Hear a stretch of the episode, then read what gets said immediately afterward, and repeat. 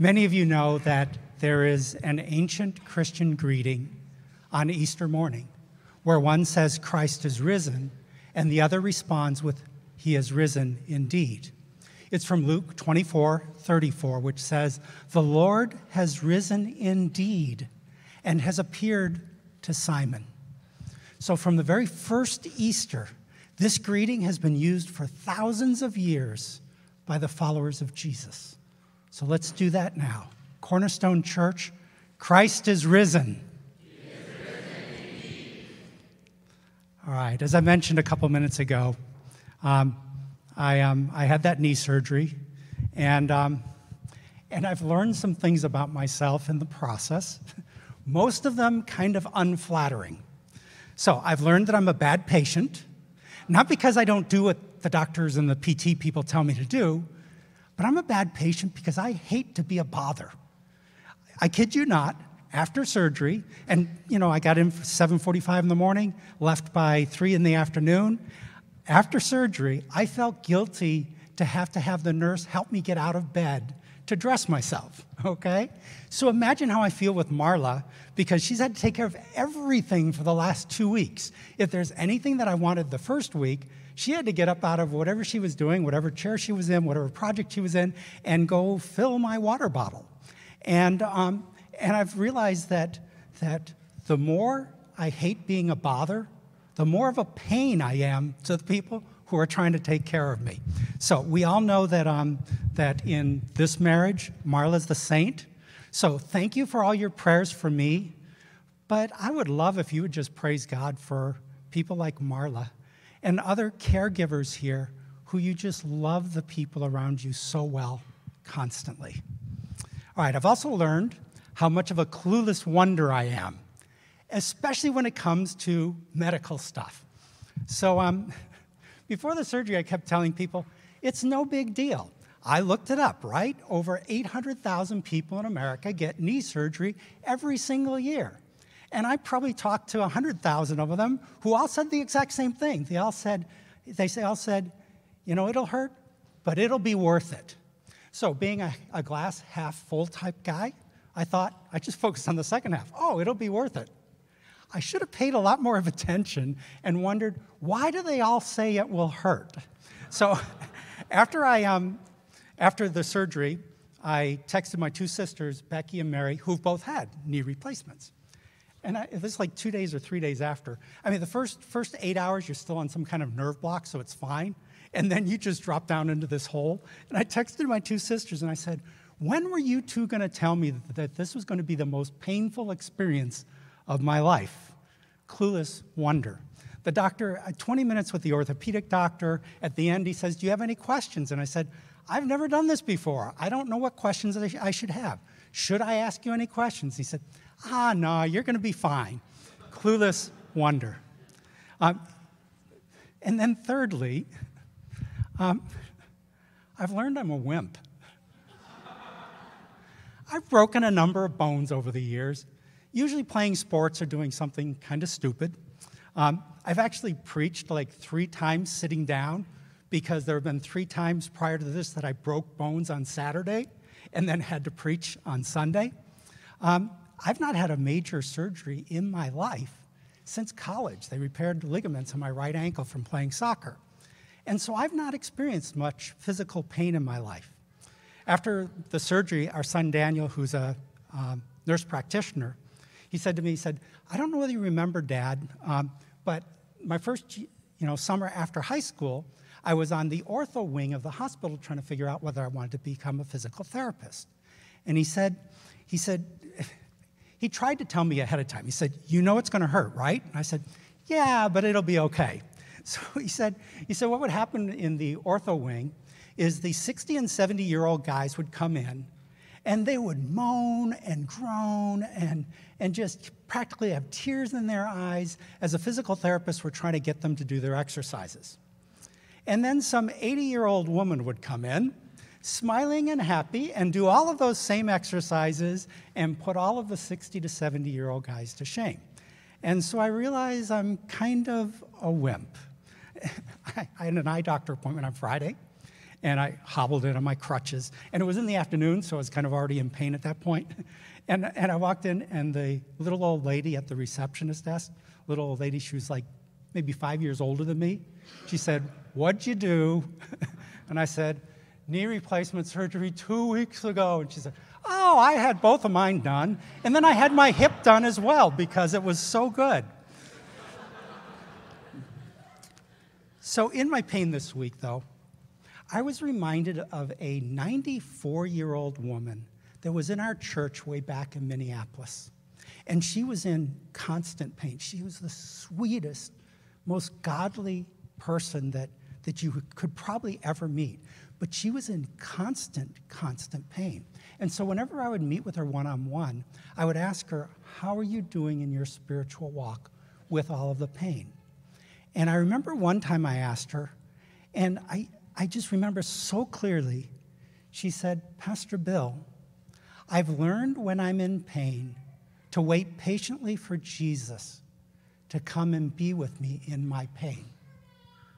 And I was, I was digesting that, but then she looked me directly in the eye and said, Pastor Bill, remember when you're in pain to wait patiently for Jesus because he will always come and find you and he will be with you.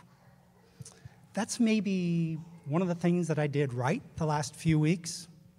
I've stopped a number of times, um, nearly every day, and I've waited for Jesus to find me and be with me in my pain.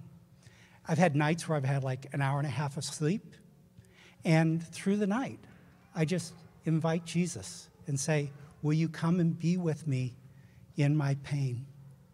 And so, this Holy Week, with all the extra time on my hands because I couldn't do anything else and wide awake through a number of nights, I kept coming back to Hebrews 12. Remember Hebrews 12, verses 1 and 2?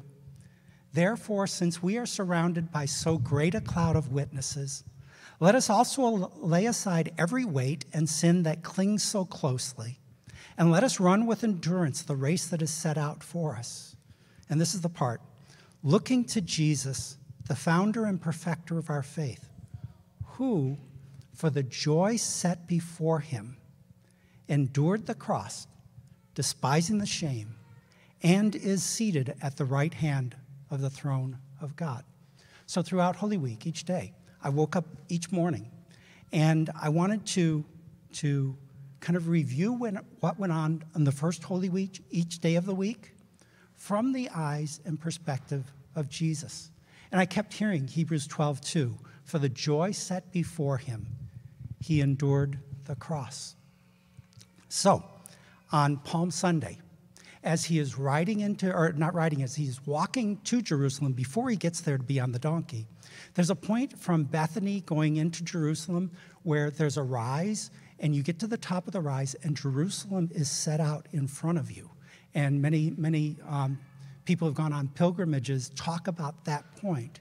And it's there where we think that it was that Jesus paused as the city was laid out before him, and we're told Jesus wept.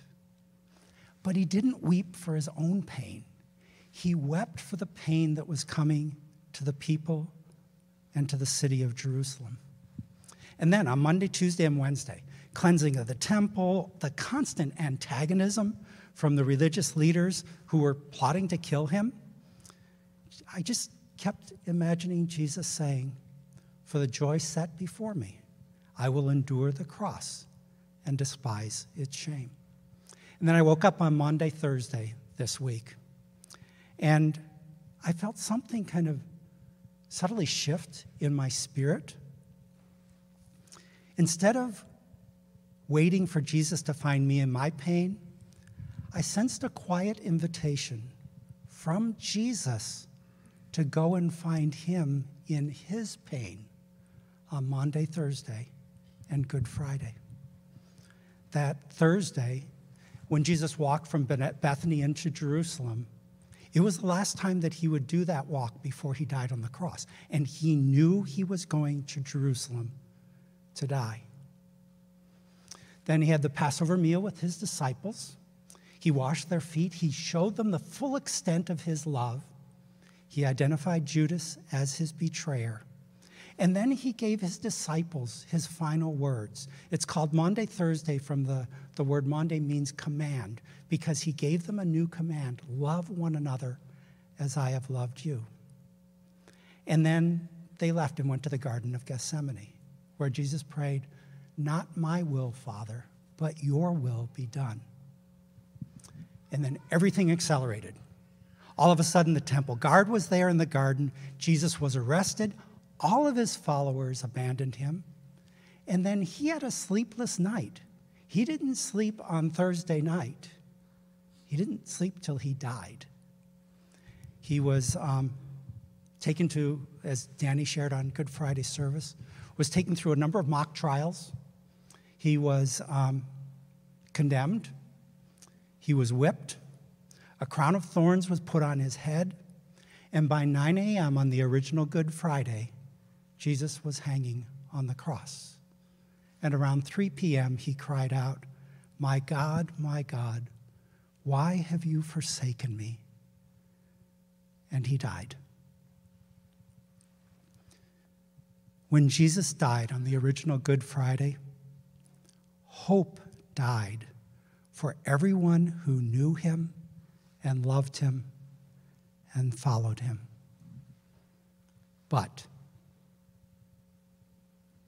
the central claim of the Christian message is that on Easter Sunday, Jesus Christ rose from the dead. On Easter Sunday, the tomb was empty because by the power of God, Jesus Christ was resurrected. And I hope you know this. If Jesus wasn't resurrected from the dead, Christianity is just another choice among world religions. If he wasn't resurrected, it makes Christianity not that much different. But if Jesus was resurrected from the dead, as is what the historic Christian message proclaims, then that changes everything forever. So, decades after the first Easter, reflecting on the resurrection, as Peter wrote to the scattered followers of Jesus, he wrote about how the resurrection changes everything. And when I was trying to figure out what scripture to preach from for this message, I had three or four scriptures. And then I read Daniel's testimony. And I realized the one I really wanted to preach on was a scripture that he shared with us a few moments ago. 1 Peter 1, verses 3 through 9. Peter shares how the resurrection of Christ influences our lives. And he wrote this Blessed be the God and Father of our Lord Jesus Christ.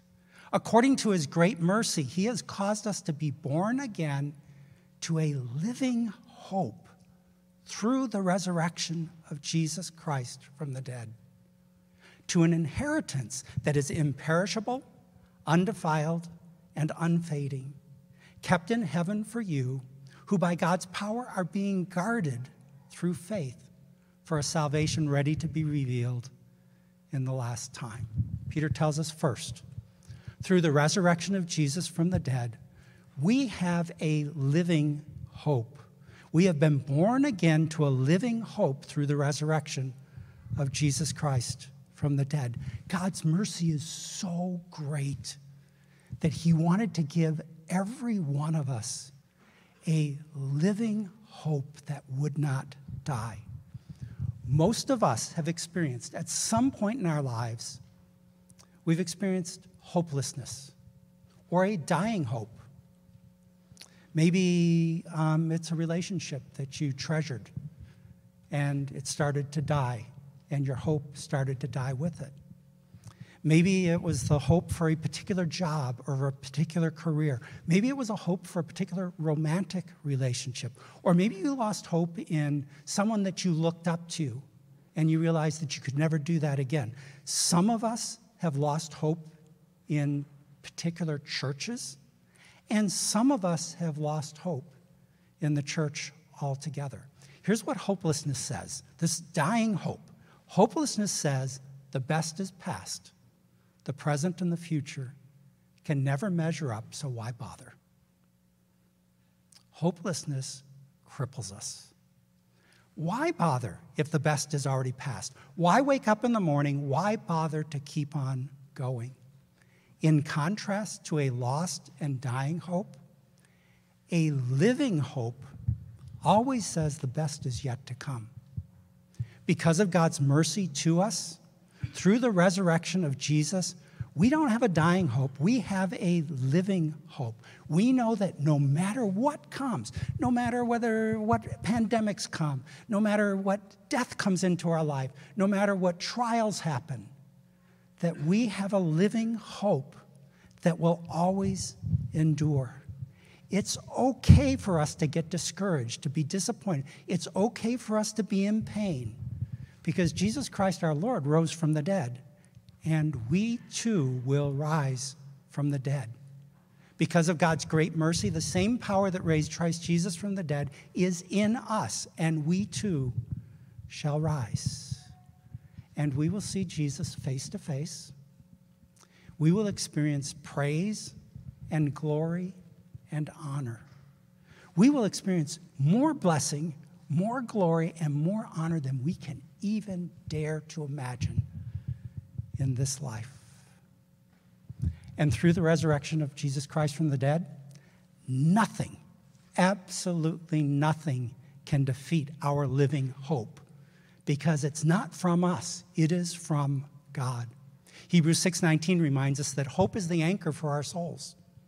When the storms come, we are anchored in a living hope, knowing the best is yet to come. But That's not all. Peter goes on and he says that we also have a guaranteed inheritance.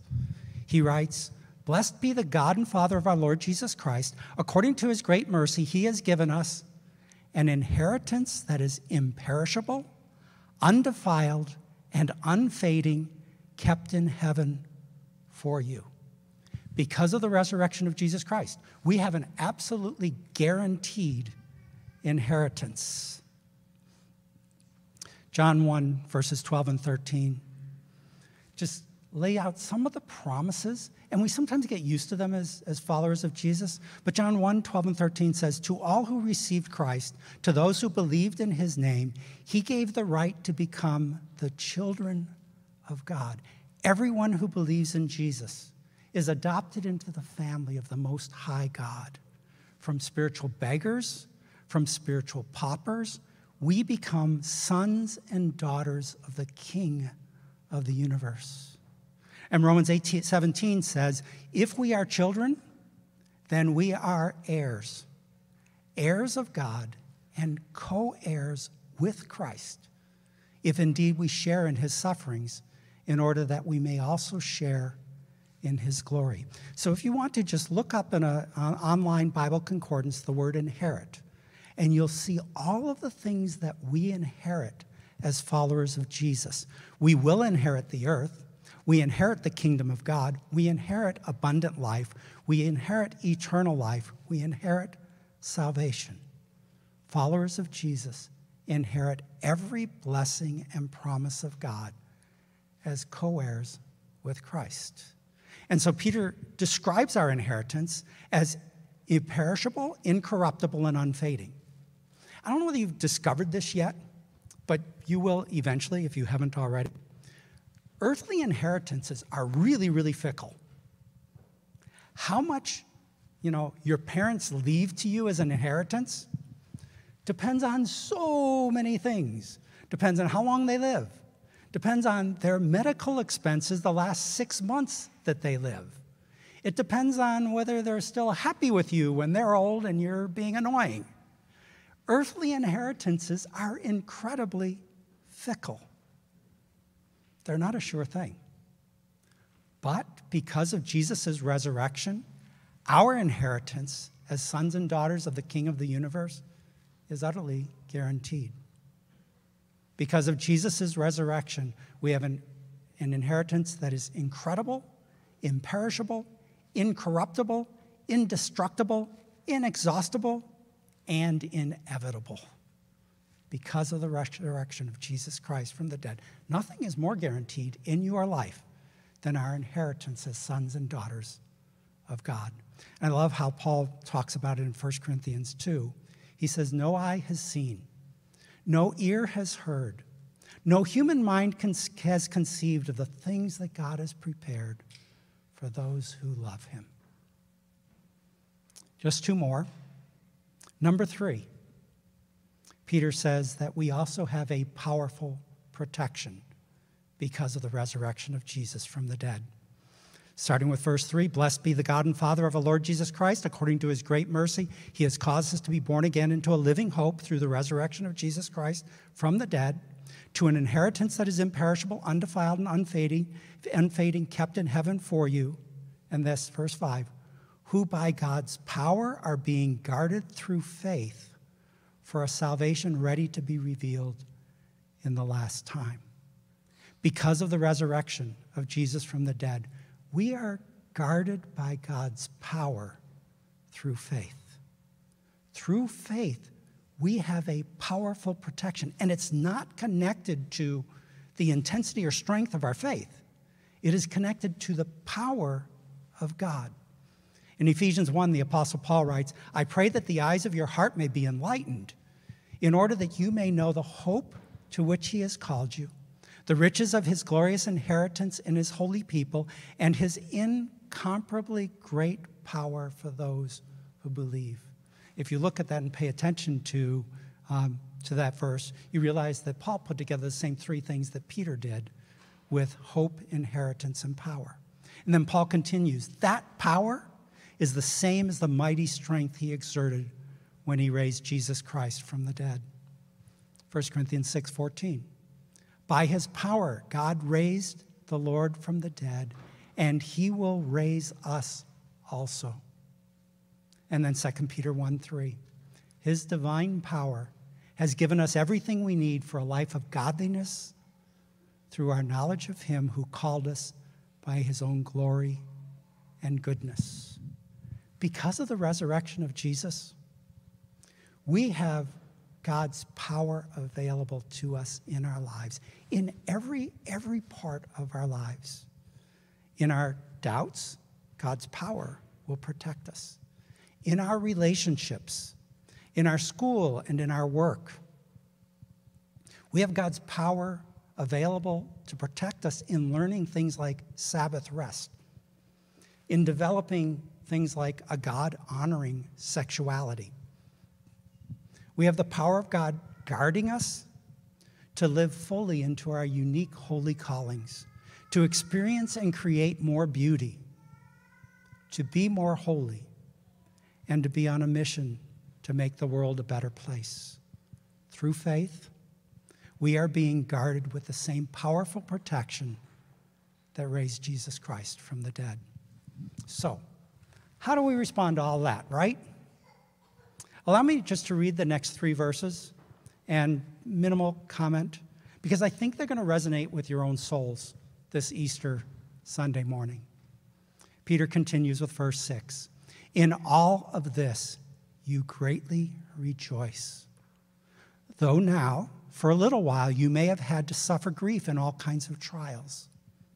These trials, and you all know the trials that you've had this last year, this last three years, throughout your life. These trials have come so that the proven genuineness, genuineness of your faith, of greater worth than gold, which perishes even though refined by fire, these trials have come so that the proven genuineness of your faith may result in praise, glory, and honor when Jesus Christ is revealed. Though you have not seen him, you love him.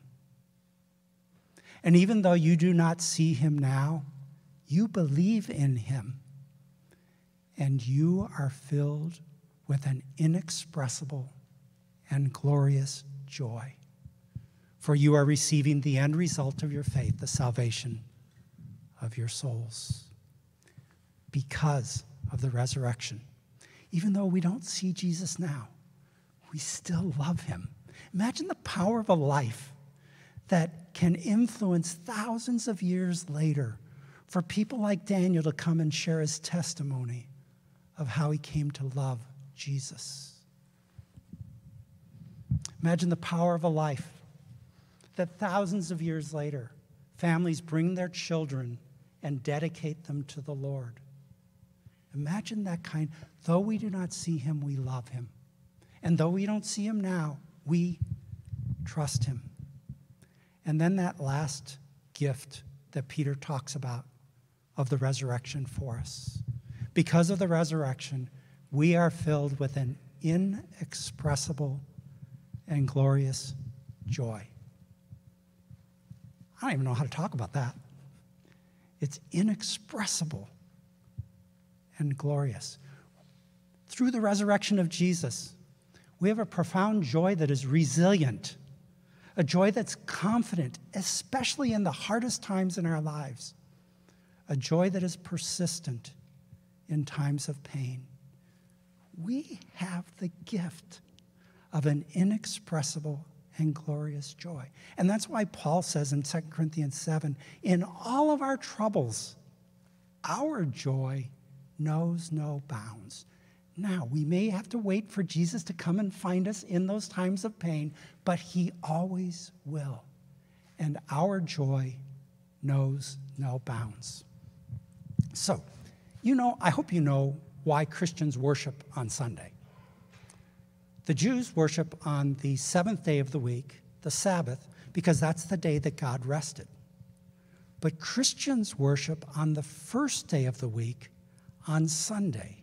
And the reason for that is because it was on the first day of the week that Jesus Christ rose from the dead, which means that every Sunday worship is, and Pastor Danny said this a number of times, every Sunday worship is a celebration of and a, a reveling in the resurrection of Jesus Christ from the dead. And I'd like to encourage you this is my last Easter Sunday as lead pastor of Cornerstone Church.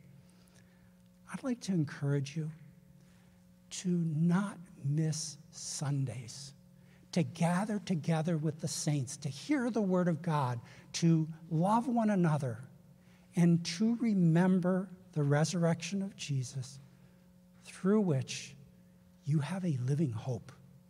You have a guaranteed inheritance. You have a powerful protection. And you have an inexpressible and glorious joy. Just take a deep breath and soak in that. Cornerstone Church. Christ is risen. And that changes everything.